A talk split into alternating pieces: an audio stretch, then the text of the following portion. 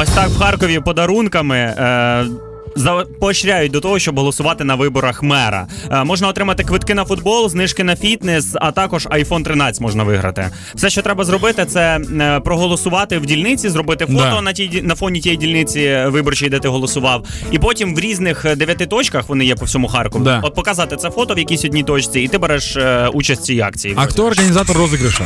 Ну там одна політична сила, типу окрема... То есть не обладминистрация, Ні, получается? ні, ні, ні. Мгм. Одна політична сила, яка заохочує для того, щоб люди просто приходили, голосували. А це не ну, але це вони так кажуть, не є рекламою для одного кандидата. Якісь галімі подарунки розігрували, прям галімі і фу. І айфон теж фу. Чому? Поясню чому, тому що ямка там взагалі 23% склала. Це кожен п'ятий або від сили прийшов. Ну. Ну кожен четвертий. Добре. Значить, треба було заманювати чимось іншим. Не працюють спа-центри, не виходить так заманювати людей. Тому наступного разу на вибори робіть, як робили наші діди, прадіди, мішок гречки, ото картоплі, мішок сітку. Ну це абсурд, звісно. Слухай, нас в дитинстві ми хоч і не голосували, але нас не треба було змушувати ходити там в якісь палатки, чи ще ж ми Да. самі приходили, брали календарики, газетки, е, шапочку, шарфік. Ну тому що таке дитинство було, так було Але- прикольно. Але мене радує, що подібний підкуп, давайте так це назвемо, тому що як же ж які подарунки можуть бути в день голосування? Це взагалі день тиші, прям день, коли ніяких взагалі не може бути підбивань до того чи іншого голосу.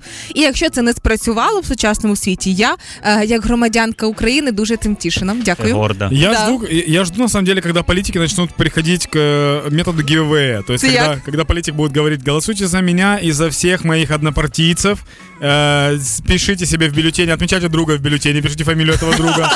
И кто-нибудь из вас выиграет какой-то классный приз. С одной стороны, они прикольно сэкономили в том плане, что можно теперь всем не платить по 500 гривен, да, а раздать какие-то более дорогие подарки, но в меньшем количестве. Но с другой стороны, реально, можно же было автомобиль разыграть за эти деньги.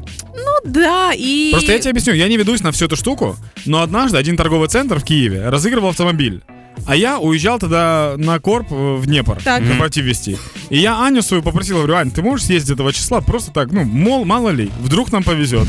Вот, но, слава богу, она заболела, а никто не поехал. Насправді, ти кажеш про везіння. Я точно не з тих людей, які, е, яким ну, щастить в таких штуках. Колись брав участь в одному з розіграшів, і там розігрували там е, мультиварку, е, чайник електро, і там взагалі якусь дрібіденьку, типу там навушники якісь самі самі погані. Ну ти думаєш, що я виграв? Нічого.